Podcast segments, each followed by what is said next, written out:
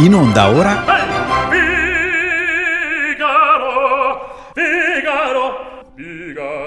Compresse di musica, dalla classica all'opera, dalle colonne sonore alle arti visive. Nessuna nota esclusa, da assumere senza prescrizione. Programma radiofonico curativo da ascoltare prima, dopo e durante i pasti. Tenere alla portata di bambini e curiosi crea acuta dipendenza musicale, a cura di Viviana Marconi, musicologa, musicista, marconista. Qui Viviana Marconi da Radio Budrio, pronta per cominciare un nuovo racconto.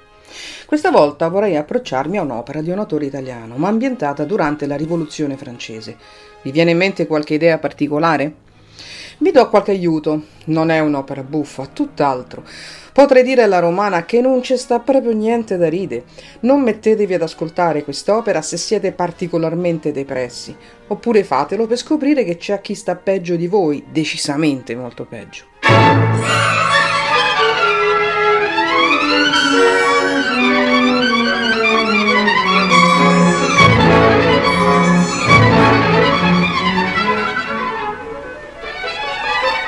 Ad ogni modo stiamo parlando di un'opera lirica in quattro quadri che si può definire esattamente dramma di ambiente storico, che trae spunto dalla storia di un poeta francese che nacque a Galata, a Costantinopoli.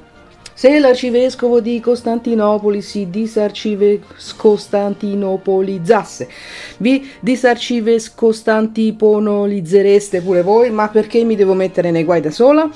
Diciamo qualcosa di più serio. Costantinopoli fu l'antica capitale dell'impero romano d'Oriente, che sopravvisse oltre un millennio dopo la caduta di Roma, capitale dell'impero romano d'Occidente, e cadde sotto l'assalto nel 1453 dei turchi ottomani, attacco fatale anche per l'imperatore Costantino XI Paleologo, che vi lasciò le penne e lo scettro, così che la città divenne l'attuale Istanbul.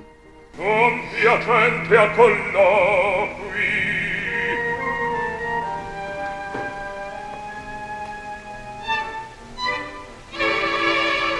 colloqui del cispeo che adame maturato e porgeva qui la mano un poeta francese nato in Turchia. Mm, storie di altri tempi, mi sa che urgono altri indizi.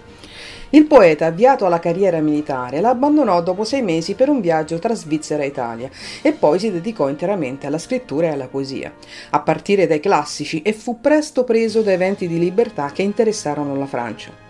Come spesso avviene però, nei momenti concitati delle rivoluzioni di massa si finisce spesso per finire nell'occhio del ciclone e la differenza tra il difensore dei diritti e il più temibile traditore sta pericolosamente in bilico sulla lama di una ghigliottina.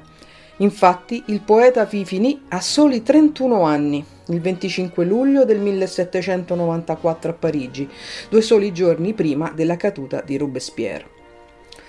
Qualche idea in più sull'opera?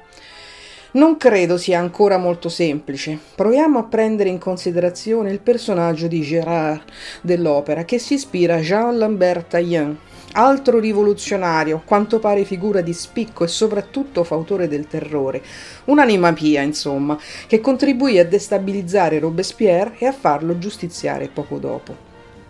Ve l'avevo detto che non c'era niente da ridere. Qui si parla di guerre, rivoluzioni, fazioni astiose l'un contro l'altra, processi effimeri e teste mozzate.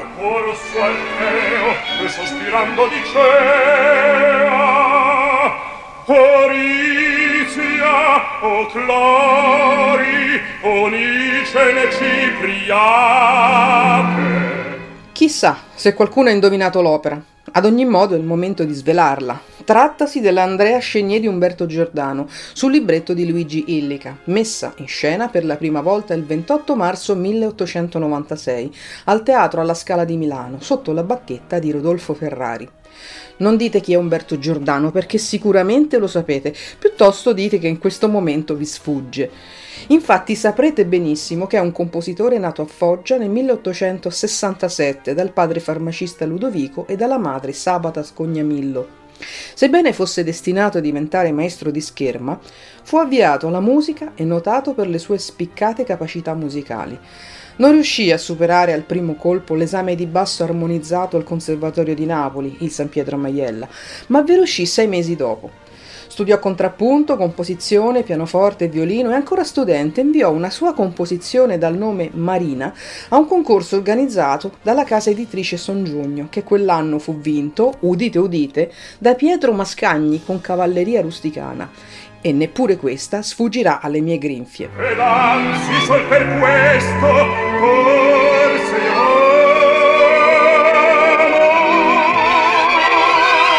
Giordano scrisse altre opere, qualcuna che ebbe successo, qualcuna meno, fino a che, dimostrando di essere ancora troppo legato agli schemi un po' vetusti del melodramma romantico, fu licenziato dalla casa editrice Sonzogno.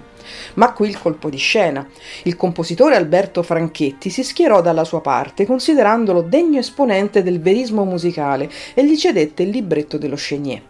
Giordano si trasferì a Milano per dedicarsi alla sua opera lavorando direttamente con il librettista Illica, tra l'altro impegnato in un'altra opera da quattro soldi, una tal bohème di un certo Giacomo Puccini, robetta insomma. Al dei tempi il costume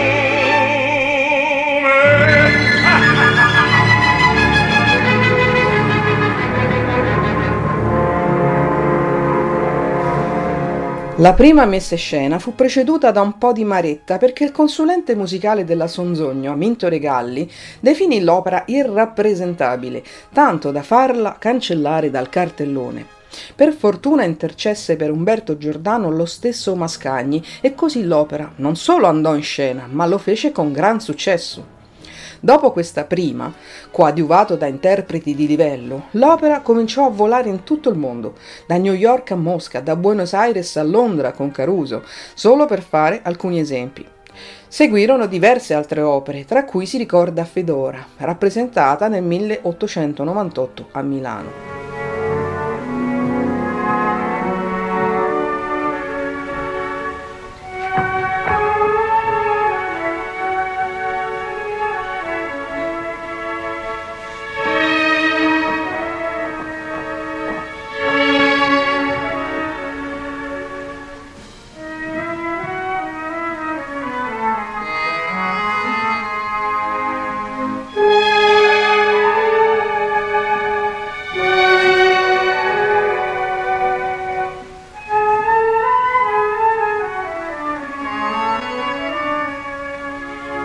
Indubbiamente però lo Chenier rimane l'opera più famosa e più seguita tutt'oggi nei diversi teatri e nel frattempo abbiamo ascoltato l'apertura dell'opera.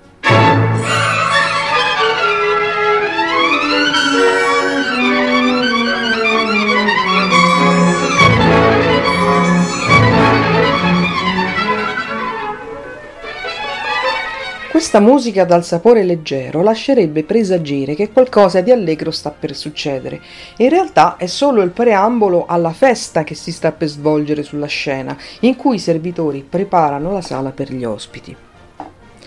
Ci si deve calare nello spirito dell'epoca, in cui i nobili, del tutto scevri della miseria dilagante, stavano nei loro sfarzosi palazzi, dalle mille camere affrescate, con gli stucchi d'oro alle pareti e le mille candele pendenti dalle decine di lussuriosi lampadari oppure nelle loro magnificenti ville, immerse negli enormi giardini, dalle imperiose statue bagnate dai fantasiosi giochi d'acqua delle fontane. Questi ingannavano il tempo con feste danzanti e convegni amorosi, conversazioni su corsetti e trucchi, tra una sonatina al cembalo e una fabulazione per ricercare matrimoni convenienti. dicea Orizia, o Clari, Onicene Cipriate il popolo, invece, finiva i propri giorni assai poco numerosi, in giornate piene solo di fatica e di sofferenza, a lavorare ogni giorno dell'anno in campi sempre più aridi e prosciugati dalle tasse, oppure al servizio di signori vanagloriosamente esigenti, che li costringevano a giornate di interminabili servizi alla persona e alla casa, per decenni senza pause, in giorni di fatiche sempre ugualmente tormentati e senza alcuna speranza di affrancamento. Per stasera, pazienza, sguardate già gli ospiti, così mi metto bianca, veste in la rosa In questo contesto la rivoluzione ha ovviamente trovato terreno fertile. Si dice che la regina Maria Antonietta, chiedendo perché il popolo si lamentasse, ebbe come risposta il popolo chiede pane e che lei abbia risposto se non hanno pane che mangino brioche. Frase, per quanto storicamente falsa, tra l'altro le brioche dell'epoca avevano solo un po' più di uova e burro, ma potevano sembrare del normale pane bianco, fu attribuita anche ad altri, Infatti fu traslata e messa in bocca anche a un imperatore cinese che venendo a sapere che il popolo non aveva riso rispose perché non mangiano carne? Parole che tuttavia, seppur inventate e attribuite, evidenziano la reale e totale astrazione che la nobiltà aveva della condizione infima del popolo, ovvero del terzo Stato.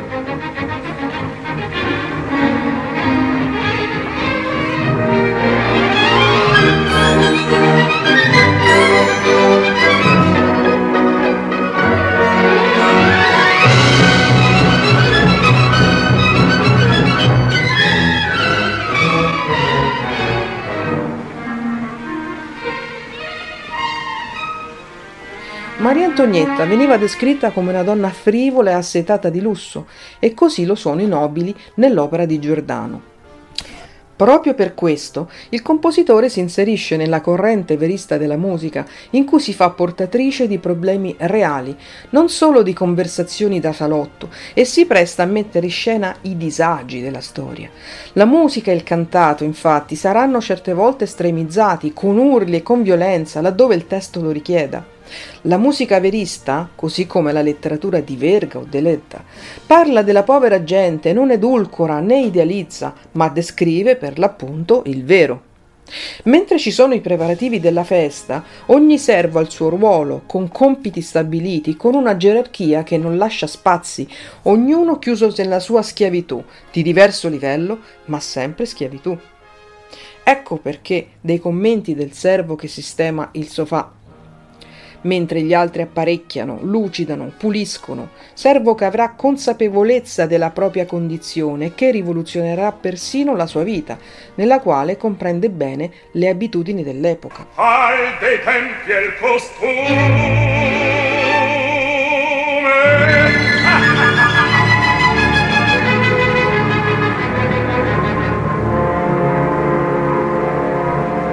L'opera è divisa in quattro quadri, non in quattro atti? Diciamo che nel gergo teatrale la parola quadri definisce la suddivisione degli atti, i quali possono essere separati da intervalli o da un breve intermezzo a cui segue generalmente una sospensione della recita. Per i quadri si intende il passaggio da una scena all'altra con cambi di scenografie ed entrati di personaggi, oppure una pausa con sipario aperto. Nel caso dello Chenier si salta la suddivisione in atti e si procede direttamente con i quattro quadri.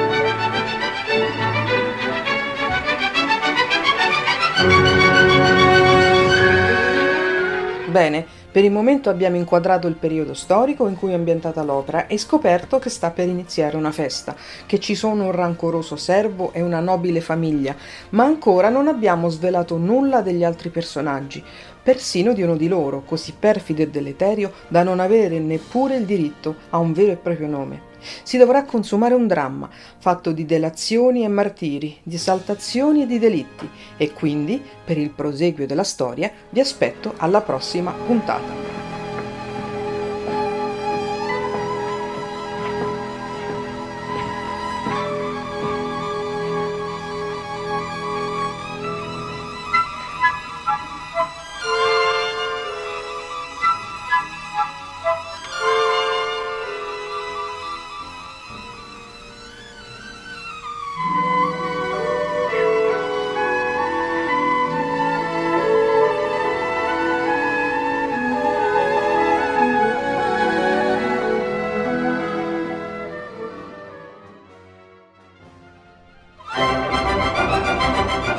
Era